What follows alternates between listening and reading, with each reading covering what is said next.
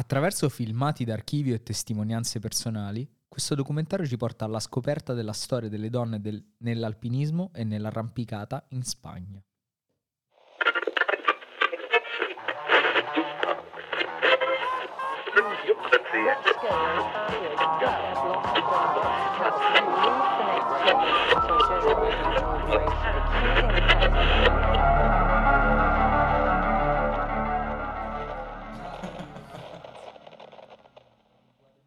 Ci siamo di nuovo.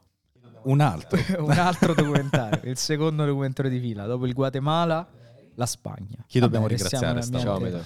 Spanofono. Dobbiamo ringraziare Amedeo Cavalleri, che salutiamo. Ciao Amedeo. Ciao Medeo. Che ci ha scritto la parola arrampicata. Noi l'abbiamo tirata fuori dalla giara, scritta su Netflix ed è uscito Encordades. Documentario, appunto, come avete sentito, eh, spagnolo, di produzione spagnola, molto catalana anche. Poi non ho ben capito, no, no, non ho approfondito molto questa volta, devo dirvi la verità. Eh. Eh, sì, infatti, è que- no, anche piemontese. Perché piemontese. Piemont- eh, piemontese e catalano, cioè Vabbè, l'occitano, 52 l'occitano, minuti. vabbè, comunque. 52 minuti di una lentezza esasperante. È strano, tu di solito le cose che guardi tu non, So- so- è, di, non sono mai lente. è di una lentezza esasperante. E partiamo da qui. Eh, mentre lo vedevo, eh, c'era qualcosa che non mi tornava. Non capivo, c'era qualcosa che mi suonava strano. Però la prima volta cioè, l'ho visto e è andato avanti, è andato dritto, vabbè. Quando è finito e sono tornato alla schermata iniziale, ho visto l'anno di produzione. Ed è il 2011. Ah, ammazza, 12 anni fa. Esattamente. È vecchio, è invecchiato molto male, da, proprio da un punto di vista produttivo, secondo me. Poi non sono esperto di documentari, però penso che se oggi eh, dovessero fare un documentario distribuito su Netflix, anche indipendente, eh, per carità, però distribuito su Netflix eh, su questo tema con le stesse persone, che non è possibile per questioni anagrafiche, però vabbè, eh, lo farebbero molto diversamente. Eh, è proprio, come dire, è, è poco, fa poca presa, secondo me, al di là del tema che può essere interessante o meno, per me non lo era, ma eh, non- perché non, non sono appassionato d'alpinismo e d'arrampicata, quindi eh, c'era poco da fare, però proprio il, ehm, il ritmo della, de- della narrazione e anche alcuni dettagli tecnici, per esempio l'assenza quasi totale di musica, eh, lo rendono estremamente eh, pesante, nonostante poi ci siano degli spunti interessanti. E ci sono degli spunti interessanti anche legati proprio a questa cosa, cioè al fatto che essendo un prodotto così vecchio, all'interno cioè, le, le- le- donne intervistate dicono delle cose che oggi penso non potrebbero dire mai. Eh, però insomma, ci, ci torniamo un attimo. Tanto di che cosa parla in Cordades? Eh, è appunto eh, la, come dire, la- la- la sto- le storie ecco, di 5-6 donne eh, che a vario titolo hanno a che fare con l'alpinismo o con, la- o con l'arrampicata. Eh, sono donne che appartengono anche a generazioni diverse, per cui c'è Elena che fa mh, arrampicata sportiva ed è una ragazza abbastanza giovane, penso una- all'epoca non avesse neanche una trentina d'anni, penso. Eh, poi c'è mh, Esther, spero di pronunciarli bene i nomi, mi dispiace se. eh, che per esempio ha fatto un 8000, ha fatto delle spedizioni sul Karakorum in Himalaya, Himalaya, Himalaya. Poi per esempio ci sono due, eh, due donne che appartengono a generazioni molto, molto in- indietro nel tempo. Eh, sono Eli e Carme, che sono delle vere e proprie pioniere dell'alpinismo in Spagna.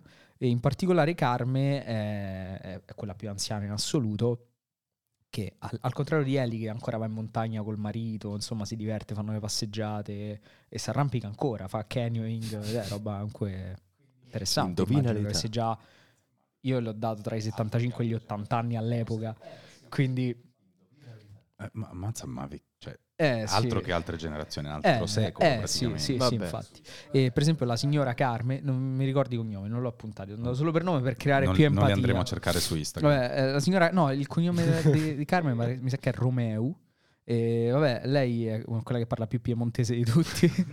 e, mm, eh, e lei in particolare eh, è, mm, è venuta a mancare un paio d'anni fa, a 90 e passa anni. Quindi comunque è un'età avanzata e già all'epoca le dimostrava tutti, però si teneva ancora in forma, non poteva più andare in montagna per ovvie ragioni, però nuotava, insomma si faceva le sue attività fisiche eh, con... Però con la montagna ti mantiene a questo punto. No, cioè, infatti è comunque- quello che dice Eli. Ah, Dice ok. l'importante è mantenersi. Dice è chiaro che io non posso più scalare le montagne, però le passeggiate in montagna me le vado a fare molto, Certo, molto sarà volentieri. l'aria, sarà... Va, va col marito, fisico. sì. Eh, poi ci sono, ehm, vabbè, Monica che ha fatto le, le, mm, eh, anche lei le spedizioni sull'Himalaya negli anni Ottanta, quindi parliamo comunque di eh, epoche non, non indifferenti da un punto di vista della condizione del- dell'alpinismo femminile, come lei stessa dice. Ehm, e poi c'è un personaggio che è interessante, ma è molto eh, è, molto poco raccontato, cioè ha due o tre spezzoni piuttosto brevi, ha molto meno screen time rispetto alle altre, ehm, che è eh, Anna Ibagnez, il suo cognome lo, non so perché mi è rimasto in mente, ehm, che è stata campionessa spagnola dell'arrampi- di arrampicata nel 1989 Sì. e mh, ha partecipato alla Coppa del Mondo. Questa ve la, ve la dico la sua storia perché è molto breve e poi la, la dilatano senza senso. E, mh, lei fa appunto diventa campionessa spagnola arrampicata nell'89 va a fare la Coppa del Mondo e ehm, lei dice falli- ho fallito. Cioè non, non si è qualificata cioè non è arrivata dove avrebbe voluto. Per diversi anni per due o tre anni eh, comunque ha raggiunto buoni risultati a livello nazionale e poi eh, risultati molto meno soddisfacenti per lei a livello mondiale e lei dice per la pressione psicologica ho smesso era una delle eh, arrampicatrici più promettenti in assoluto al mondo, comunque era sempre tra le prime 7 e 8 e lei per la pressione psicologica ha smesso. E questo apre eh, all'interno del documentario un piccolo ehm, una, sì, una piccola parentesi sul, sul fallimento, sulla questione del fallimento.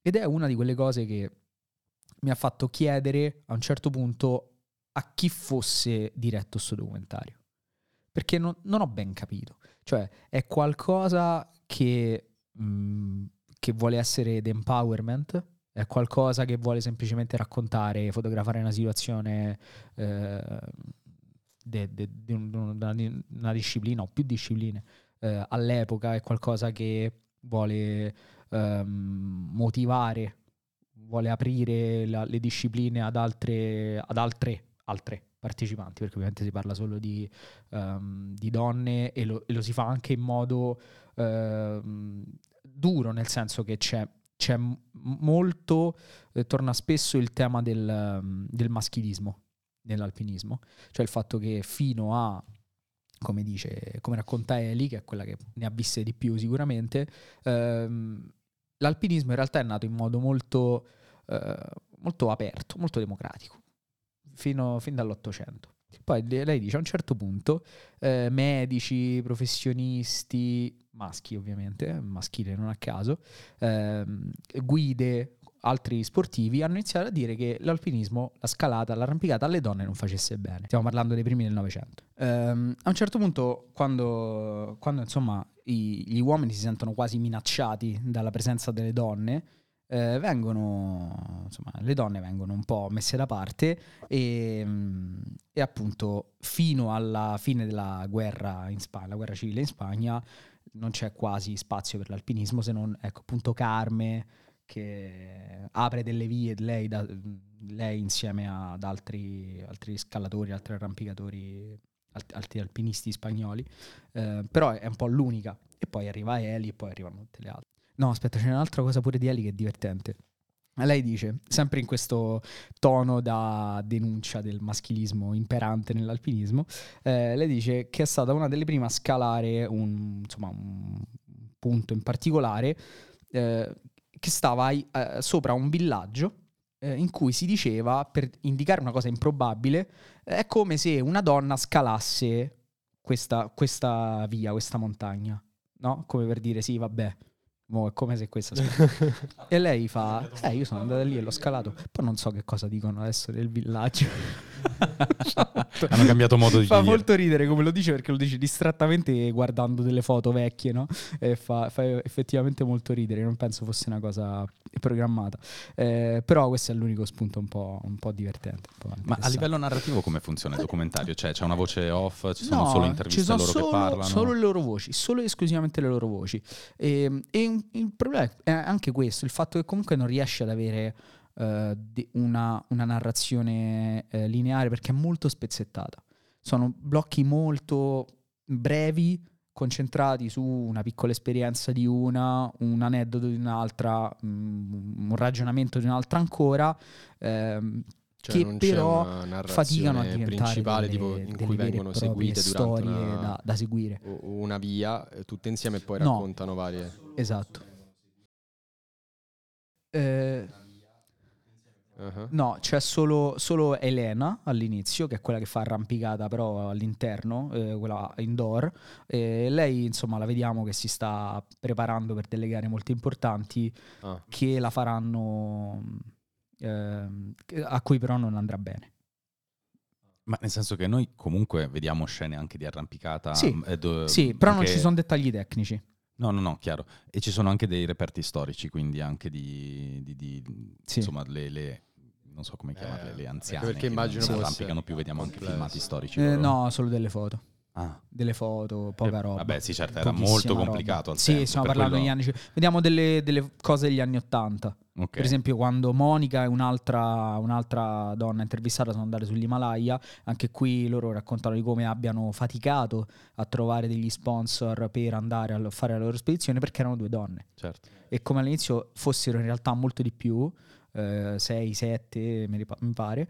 E poi a un certo punto, via via, che comunque fatica- faticavano a trovare finanziamenti, tutte le altre si siano tirate fuori da, da questa cosa e alla fine siano andate appunto solo in due.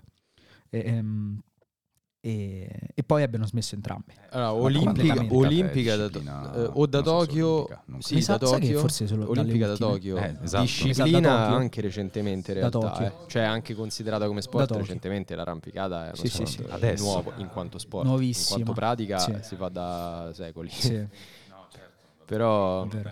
esatto. Sì. Sì. No, certo, vabbè, anche involontariamente non chiamata Sì. così, chiaro. Però per esempio quando Elena, Elena si prepara e insomma poi alle gare non va bene, eh, qui c'è il parallelismo con Anna che insomma è come se lei ripercorresse le orme di, di Anna Ibagnez, quella che insomma aveva fallito alla Coppa del Mondo e lei dice io do tutto in allenamento, arrivo stanchissima alle gare, non reggo la pressione perché sono un po' eh, come dire emotiva e, e non va E come vorrei spegne. e le gare non vanno mai come, come vorrei. La vediamo arrampicarsi su una parete di roccia outdoor eh, in modo estremamente Sembravano brave. Ah, eh, fluido eh, e, meno male. e tecnico, non so, comunque sembravano delle cose, cioè, non sembrava una, una dilettante, eh, Eh, direi di no. però poi va a fare le, le gare indoor e al primo blocco, non so come si chiama, il primo appoggio, il primo giù. No, non ce la fa. Arriva a un certo punto e poi cade. E quando cadi hai matematicamente concluso la tua, cioè hai ufficialmente, formalmente concluso la tua run, se così si può dire, uso un termine motociclistico. Vabbè. Quindi loro usano in realtà un fil rouge che è quello della, anche della psicologia della, della scalata. In realtà, No, solo, in realtà solo per. Elena e, e Anna e in parte per Esther che è un'altra di quelle che ha fatto gli 8000, il Karakorum e, e anche delle, insomma, altre vette complicate e, e anche lei ha lasciato. Cioè, son- a parte Elena, sono tutte donne che comunque non, non hanno più a che fare niente con l'alpinismo, con la, con la scalata. Eh, perché chi per un motivo, chi per un altro hanno, hanno lasciato. Per esempio, Esther ha lasciato perché eh, nel, insomma, dopo aver scalato diversi, diversi 8000, ha iniziato a fare la vigile del fuoco. Ok, E ha iniziato, ehm, però, dopo un, un episodio particolare, cioè lei era tipo all'inizio degli anni 2000, eh, stava facendo canyoning eh, per un- sempre per un documentario, un servizio eh, in Sud America, mi pare, e stava con un altro compagno di, di arrampicata, hanno avuto un incidente. Eh, praticamente stavano a- lei a 15 metri, il compagno a 80 metri da terra, si è, si è staccata la corda, si è tolta l'ancora e sono precipitati giù, il compagno è morto sul colpo, che quello da, da 80 metri, lei eh, da 15 si è fratturata tutto quello che poteva fratturarsi e ha smesso di... Eh, Beh, è piuttosto traumatico, lì ci trauma. sono immagini comunque di lei che viene portata via da- perché erano seguiti appunto da troupe, Oh, portata via con lei di di soccorso in ospedale completamente immobilizzata. Eh, il compagno non era il suo compagno di vita, era Sì, solo sì, sì, era il compagno di il scalata. partner di scalata. Eh, Però è una scalata cosa quella ha- con i picchetti e le corde, quindi Il- non è come free solo che è tu- canyoning. Ah, ok. Quindi proprio con le corde su, in mezzo a eh, comunque formazioni rocciose con acqua, ambienti Eh, con eh, acqua, cioè, eh, sono cose particolari. teoricamente se ti metti in sicurezza non dovrebbe succedere quasi mai niente. Poi Purtroppo, purtroppo è successo. è successo. Purtroppo è Ma, eh, successo. l'arrampicata di per sé, outdoor, considerato le vie lunghe, so- so- sport sì, l'alpinismo Sì, è sì, sport estremo, Penso- anche se sì. ormai ha preso il suo posto free solo, È sport che è estremo. l'arrampicata Ok. priva di sicurezza, che viene, viene considerata sport Eh, eh, estremo, esatto. l'arrampicata in Quella è più- Quella senza eh, corde, senza No, sicurezza facendo con noi. sicurezza. Poi purtroppo, purtroppo anche chi non fa Eh, no, per quello solo perché a volte io non conosco lascia. direttamente beh, persone che fanno arrampicata, uno, però- delle- dei casi più famosi e recenti è Eh, Daniele infatti. Nardi al Nanga Parbaggio, ci stanno. Però quelli, an- quelli, diciamo sono estremi per, per il tipo di vie che vanno ad affrontare, Eh, sì. perché ci sono delle vie già segnate, delle vie che devi segnare e quando devi segnare delle vie sei tu che devi inserire esatto. i, ti- i chiodi, insomma, cioè, eh, eh, eh, ti ritrovi in delle situazioni in cui Sì. un centimetro ti può cambiare veramente il corso del tempo. Sì. Ecco, sarebbe stato interessante se avessero parlato anche un po' più di questo, non lo fanno mai, eh, parlano eh, di come hanno poi lasciato via via l'alpinismo, per esempio eh, Monica, una di quelle che ha fatto eh, l'Himalaya, eh, lei dice proprio, so, l'ultima- una delle ultime spedizioni che ho fatto sono caduta eh, due o tre volte nei crepacci, per fortuna eh, insomma mi hanno ritirato fuori e da lì ho deciso che la mia vita valeva di più delle, delle scalate. E, e qui pensi, cioè, wow, stanno dando un messaggio Eh. comunque forte. Eh, e non è l'unico, cioè non è l'ultimo, nel senso che eh, a un certo punto, quello che, insomma, il punto a cui volevo, volevo arrivare è, voglio, voglio proprio citare eh, letteralmente perché è, è interessante. Vabbè, il finale è un po' edificante comunque, si parla di quanto sia bello arrampicarsi, quanto sia importante comunque fare attività fisica per le donne. C'è una frase molto bella che sì, magari sarà un po' banale, però comunque in quel contesto ci stava, che è una delle ultime, dice raggiungere la vetta non è importante come provarci e imparare qualcosa lungo il cammino, è una cosa un po' condivisa. filosofico, molto, ma, quella è interessante, Ehm, però ecco, a un certo punto Esther, che è quella che ha fatto, quella che ha avuto l'incidente, dice a volte le donne, noi donne, ci poniamo degli ostacoli perché pensiamo di non essere a livello degli uomini. E quindi non ci proviamo neanche. E qui si parlava di- del fatto che comunque, legandosi alle difficoltà che hanno trovato le donne negli anni 80 e negli anni 70 a fare alpinismo a certi livelli. Eh, forse fai questa pensato, domanda nel luogo questo- sbagliato. È vero. no, infatti. Eh no, lo so, stiamo facendo qui quando, Spiace, ma qui quando si dice il mansplaining, possiamo- tre eh, uomini che parlano eh, al microfono davanti a Credo che Eh, tutti sì, gli sì, esseri sì. Umani è una riflessione che in è qualsiasi pensato, società cioè, si pongono è degli davvero così, ostacoli perché se è non davvero così- dagli Vabbè. altri quando si parla eh, quando, quando, eh, quando, soprattutto in un campo come quello dell'arrampicata dove Però qui si fa è proprio una questione di genere molti che molto- molto quadrata, le eh. donne almeno non lo era e, e c'è una categoria eh, di, di minoranza che non viene legittimata e alcune persone legate a quella categoria mh, vengono portate a porsi degli ostacoli per non dover affrontare il, il- il rifiuto esterno. il- quindi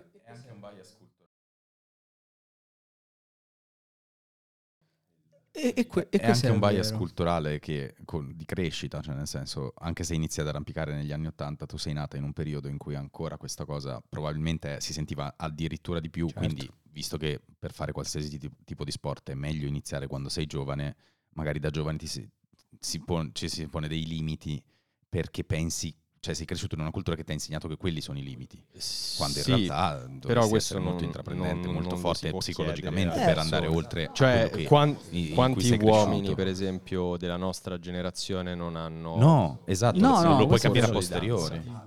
perché considera... eh, È vero. Questo ah, è certo, sì, sì. Questo Quante è volte cantando ti Questo sei è limitato perché... Eh, infatti una sì, sì, riflessione sì. che mi è venuta a fare è questa, cioè rapportandola a me, Mm. in quanto uomo bianco, etero, cis, e tutte le cose cattive che si possono dire degli uomini bianchi, etero, cis.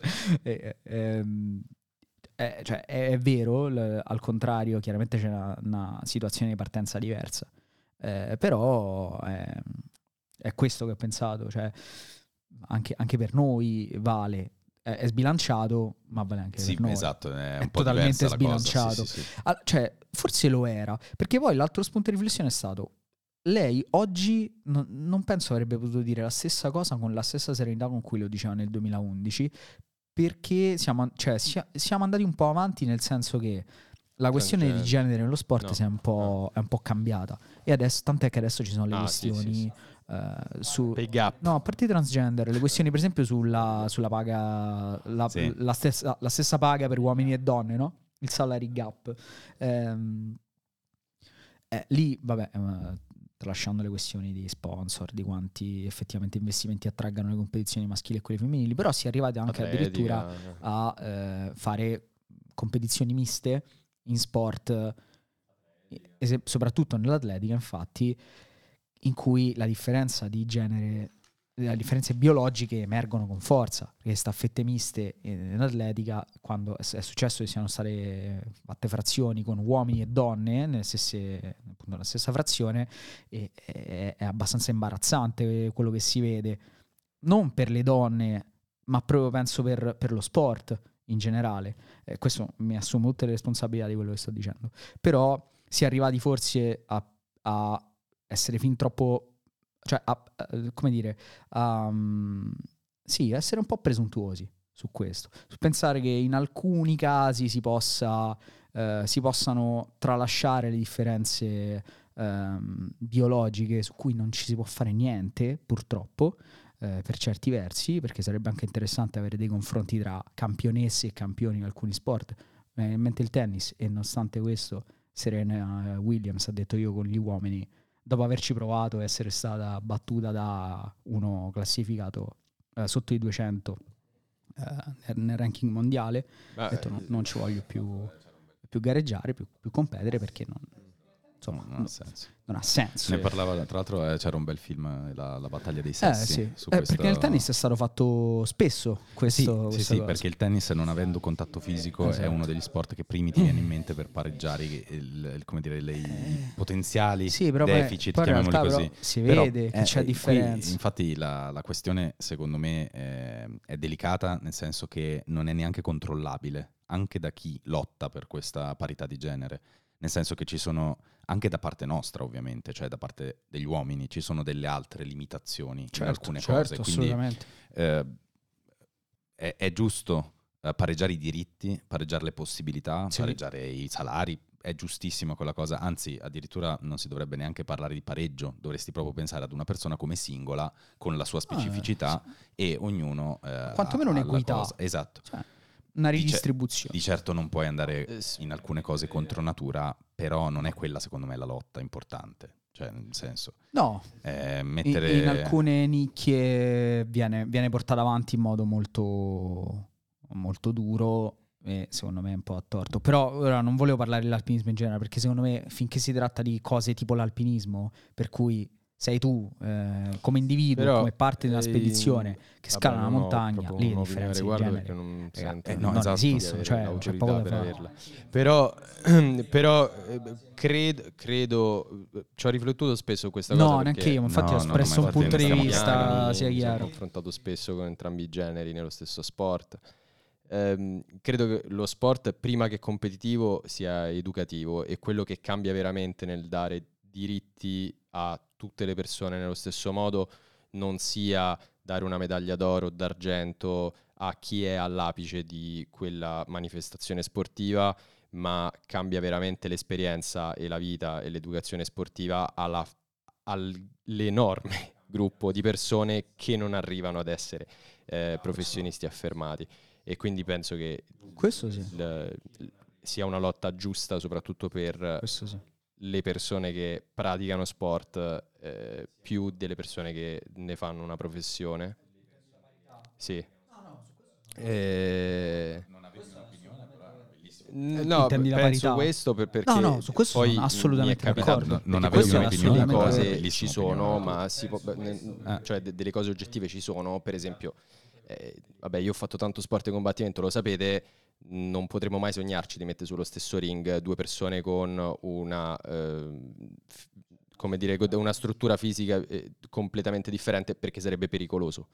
Qu- eh, quindi Cioè, una struttura fisica. Certo. Certo. Sì, esatto. Ecco, eh, Per- però- io su questo ho una io, io un invece ho un'esperienza poi. diretta. Cioè, io- anche io ho fatto sport di contatto. Ho giocato a rugby, ho giocato. ho- non è uno sport, cioè non è uno sport codificato e accettato. Ci sta provando. Però ho praticato per un po'. Pure 15. perché se si 15 vola uno facciamo tutti. misto. 15, cioè, Non si quello- vola Si vola, non si vola, eh, si corre. Peccato. Col Peccato. bastone. Non si Ah, adesso vola. è Mago al Quidditch. Ah, no, era non sempre. Si vola Eh. Quidditch, a Mago al Quidditch. Che Ah, è giusto, al non so Quidditch perché non si vola. più. Eh, No, era Mago al Quidditch, poi Ah, per ok. questioni di diritti con la Warner non si può dire Quidditch. Eh, perché Warner non vuole che si giochi a Quidditch. Quindi ha cambiato nome a qualche allontanato, federazione se la sarà- Si giochi a 15. Eh, c'è una questione Eh. sui diritti, il nome del Quidditch che non è commercialmente utilizzabile. No, a livello mondiale non si può dire Quidditch. Ehm, Quindi non lo diciamo neanche noi. non si, ma io lo dico che mi importa. Warner, qua i mani quando te pare. Eh, ehm, vabbè, insomma, il Quidditch è uno sport di contatto. Perché, cioè, ci Perché sono non si vola, ma ci sono le È scope. complicatissimo farli con una mano mentre con l'altra tieni il bastone. È complesso. Esattamente. Sì. Non ho la minima idea Vabbè, di poi come ti faccio, funzioni, vedere, poi me le devi poi faccio vedere un video. Esatto. E vabbè, comunque c'è il, il contatto. Ma il bastone ce l'hai comunque tra le gambe. come- Certo, certo. Non voli. Cioè corri con un bastone Corri tra con le bastone tra le gambe. Eh, la- Non è così scomodo come pensi. No, no, no, no, no, lo immagino. Fa Sai, male eh, però se ti... Eh, vabbè, esatto. vabbè se, comunque. se è uno sport di contatto Vabbè. e un Eh, bastone ma- tra le esatto, gambe, sport di ho la contatto. paura nel mio cuore. Ed è uno sport misto. No, eh, Sì, sì, no, chiaro, chiaro. Ah, è tipo, esatto, ok. Esatto, è uno sport misto. Non ho mai fatto eh, gare ufficiali. Sì, anche se non esistono gare ufficiali. Vabbè, comunque gare ufficiali. Eh, ho fatto solo degli allenamenti misti con altre squadre, sia a Roma che, che a Torino. Ehm, e eh, non, c'è, non c'era, non c'è possibilità per una ragazza eh, di contrastare fisica. eh, ci sono delle eccezioni, ma sono molto rare. eh, di contrastare fisicamente un, un uomo di 25-26 anni, di 90 kg che le corre contro. È molto complicato e se lo fa probabilmente si fa molto male. L'ho visto succedere anche sui campi da rugby. Ehm, però questa cosa viene comunque accettata e viene fatta lo stesso. Ehm, e secondo me quella è l'espressione di quello che dicevo prima. Cioè, il Quidditch, quello del Quidditch è un ambiente molto particolare anche a livello di eh, comunità LGBTQ, è estremamente aperto è molto bello, ci sono le gender rule, sono cose molto, molto fighe, però secondo me l'espressione è un po' come se fosse l'avanguardia, la punta più avanzata di quella nicchia di...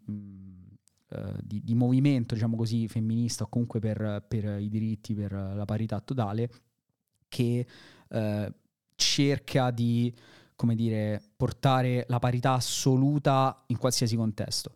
Ed è quello che secondo me è un po', è un po' eh, da, rivedere, quantomeno. Eh, però va avanti così, vanno avanti, è molto... Oh, bello, poi c'è è da dire bello una cosa, che comunque storicamente lo sport è stato plasmato sul corpo maschile. Questo è vero, certo. E, e quindi oggi ci ritroviamo delle competizioni e degli sport che ab- Certo. andavano per forza a vantaggio del corpo maschile. Infatti volevo dire proprio questo, Cioè, cioè, lo sport che pretende forza, velocità e robe e cose è pensato per la Certo. performance massima, ma dai Vabbè, tempi dei greci. cioè, Eh, certo, se- alle se- Olimpiadi si potevano Esatto. partecipare. Se si potevano Però io pensavo uomini. ad altre discipline atletiche, tipo banalmente il tiro con l'arco, la- qualsiasi cosa che non abbia per forza la forza e la velocità nelle, nelle priorità, Ah, ma magari alla precisione, la concentrazione, la- eh, che invece sono molto equi da quel punto di vista. Vabbè, in effetti, cioè, mo pensiamo, no, a volte se consideriamo sport agonistico il tiro con l'arco, potrebbe essere sport agonistico pure il contorsionismo. Aspetta, il tiro con l'arco però alle Olimpiadi. No, ma però Eh, parliamo di appunto. sport misti, eh? solo, sem- solo No, sempre no. sport misti, perché poi è chiaro, Eh, non è sport appunto. solo maschili e solo Dico, femminili. se, se- se fosse sport agonistico il contorsionismo, Sicuramente vero, noi saremmo donne- a svan- noi saremmo svantaggiati. Ma male. Eh. Scusate, ma Beh, come la- la ginnastica artistica. Esatto, la ginnastica artistica. La ginnastica artistica. maschile, La ginnastica artistica maschile è, è effettivamente di livello, secondo me, molto... molto più basso. No, proprio a livello estetico. È Sì. molto- Vabbè, molto come la inferiore. ginnastica ritmica. Come la, ma la ginnastica artistica maschile esiste. Sì, adesso da Che ignorante, mamma mia, non lo sapevo. eh, nuoto sincronizzato. È vero, il nodo il sincronizzato nodo maschile però sincronizzato. esiste da Sì. relativamente poco. Da relativamente poco, tra l'altro, c'era stato un caso di, cioè un caso, c'è delle dichiarazioni di un, eh, di un atleta italiano che fa nuoto sincronizzato che ha raccontato il suo passato difficile, Ah, ci pieno credo, di certo. discriminazione. Vabbè, poi insomma non siamo nel paese più... aperto. Sì, esatto. No, mi ha fatto molto ridere. Non mi ricordo come si chiama il film. C'è un film di sette uomini che si mettono a fare francese, che si mettono a fare un nuoto sincronizzato perché ognuno ha un problema e si ritrovano in questa piscina a fare questa cosa insieme. e vanno anche a, a medaglia ad un Mi certo punto. Ma per caso è un-. Un weekend a Bambochon. No, un film semen da no, Bambochon. lo, lo recupero, lo scriviamo poi magari nei commenti, ma è, Vabbè. È- è molto interessante Vabbè, la tematica. Però, che- eh, esatto, vai, cioè, vai. volevo chiederti proprio Vai. questo, ma questi pensieri ti sono scaturiti mentre guardavi il documentario? Ah, ok. e poi alla comunque- fine. Vabbè, No, infatti mi ha fatto, riflettere. riflettere. Sì, ma infatti cioè, in realtà non mi è dispiaciuto. Ah. Solo che si vede che è invecchiato male, eh, non è proprio costruito benissimo secondo me e, e non ho ben capito a chi fosse diretto. Però Comunque Non hai spezzerei, capito perché l'hanno fatto. sì, comunque è un'ora che spezzerei- sembrano due, però va bene. spezzerei non eh, una gamba destra, pure lei No, già se le rotte ecco. tutte, ma una lancia a favore de- de- del documentario perché secondo me poi avranno avuto già enorme difficoltà anche No, a trovare i fondi sì. per farlo perché Sì. l'arrampicata femminile eh, in effetti eh, è un argomento poco trattato, poco conosciuto oggi, pensa Nel nel 2011. 2011. E, e credo che, che questo e poi dal punto di vista tecnico il non seguire delle vie, dei percorsi d'arrampicata sicuramente era molto complesso sia per la mancanza di fondi ma proprio per la mancanza di capa- tecnologie eh, perché anche oggi è complesso seguire vie d'arrampicata. Se pensate che eh, Free Solo il film di Alex cioè con Alex Arnold che ha arrampicato il Capitan per dire non hanno potuto mandare droni perché lui stava in free solo e un drone lo avrebbe Certo, distratto. Quindi c'erano filmmaker su filmmaker arrampicati a loro volta con delle telecamere corde. con delle corde e telecamere da lontano. Quindi cioè è Beh, poi mi ricordo eh. la, la- la sensazione di quello che stava a terra e lo riprendeva col Sì. teleobiettivo da terra che ogni passo eh, piangeva Sì, praticamente. con la fidanzata di Alex Eh. Arnold vicino. Sì, sì, Cioè. sì. Eh, effettivamente è molto. No, questa, eh, l'ultima cosa che dico è proprio questa sulle tecnologie e sull'avanzamento. Cioè, ho pensato a quanto potesse dovesse essere difficile arrampicarsi, eh, fare cose così complicate negli anni 40-50, quando cioè, non c'era neanche l'abbigliamento tecnico. Sì, sì, sì. Andavi su coi Andavano pantaloni. con le scarpe, con, le Eh, è coi assurdo. chiodini e È le veramente cozze, assurdo. Corde Infatti- pesantissime. Infatti, quando c'è un, c'è un certo punto in cui due delle, non mi ricordo chi, insomma, rifanno una scalata, una scala- fanno una scalata famosa in, in Spagna, una via famosa in Spagna, e ci sono ancora i picchetti di legno. Cioè, loro sono tutti attrezzati, con le- ovviamente con le corde, i moschettoni, i picchetti di, ferro, e poi ci sono i picchetti di legno rimasti lì dagli anni 50. Eh, Mamma mia. eh, Ma cosa immaginate a me l'arrampicata del futuro tipo con dei guanti che, che Sì, non nella roccia? Penso che già ci niente. siano queste cose. Sì, sì, Penso sì. che già ci siano. Qua sono i cose. soliti militari che già Sì. ce le hanno e non sono Eh, ancora arrivati a esatto. noi civili. No, eh, l'ultima cosa, vabbè, poi comunque a livello di, di riflessioni, ma comunque mi ha mosso perché finito il documentario sono andato a rivedere delle cose su YouTube, eh, di GoPro, eh, Red Bull, cose estreme che comunque cioè, fanno sempre, effe- mi fanno sempre effetto. Io penso che Figo. cioè, alcune cose mi piacerebbe farle, ma non penso di poterle fare. Potresti fare delle vie ferrate. E non penso del fisico adatto. No, No, no, cioè, la ferrata sì, è sì. fattibile. Non riesco a stare Potresti fare delle vie ferrate che tra l'altro poi quelle in Nord Italia storicamente erano dei soldati della prima guerra mondiale Ah, che beh, certo. trasportavano armi e eh, quando mi è capitato di farle e mi stavo, perdonate il francesismo, cagando sotto. Eh, eh, e ero completamente scarico. Immaginavo questi con fucili pesantissimi a loro Vabbè, volta. su- ma, eh, ah, dovevi farlo, c'era poco da fare. dovevi farlo. Vabbè, comunque in Ma lo consiglieresti a questo punto in Cordades? A chi piace l'arrampicata? Sì, a chi piace l'arrampicata, sì. Eh, pubblico generalista, forse no.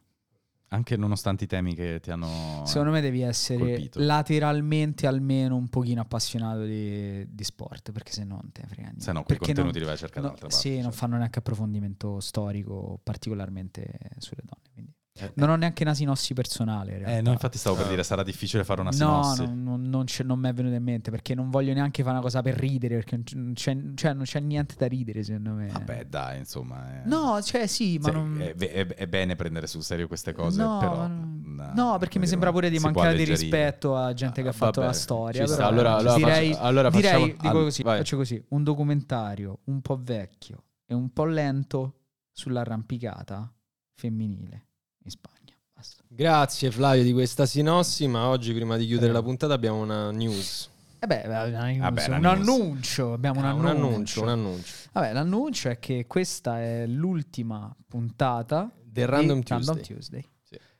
È stato un onore suonare con È voi. stato un bel viaggio. È stato un bel viaggio. Oddio, in realtà questa cosa No, si dice sempre, in realtà ma no. non è stato un non bel è viaggio, stato un bel un- viaggio, è stato è un stato viaggio ricco di disagio. È l'ultima puntata per un motivo, brutture, perché basta, perché cioè non basta. Ma basta. perché- peccato, a me sono uscite tutte usci- cose belle. A te, Eh, io a te, io- Ghost Favorite Eh, Weekend bastava solo quello. Poi, insomma, pure a nome di Jonathan non credo che Eh, lui sia stato contenta. però a Tarantola ci ha Eh, regalato Salutiamo Susan. Sontag. No, no, vabbè, certo. Vabbè, comunque è l'ultima puntata di Random Tuesday, dopo l'ultima puntata di Detto Fuori dai Denti, quindi è l'ultima puntata di The Bonfire Podcast per questa stagione. Chiudiamo questa stagione. Esatto, ci rivediamo in autunno.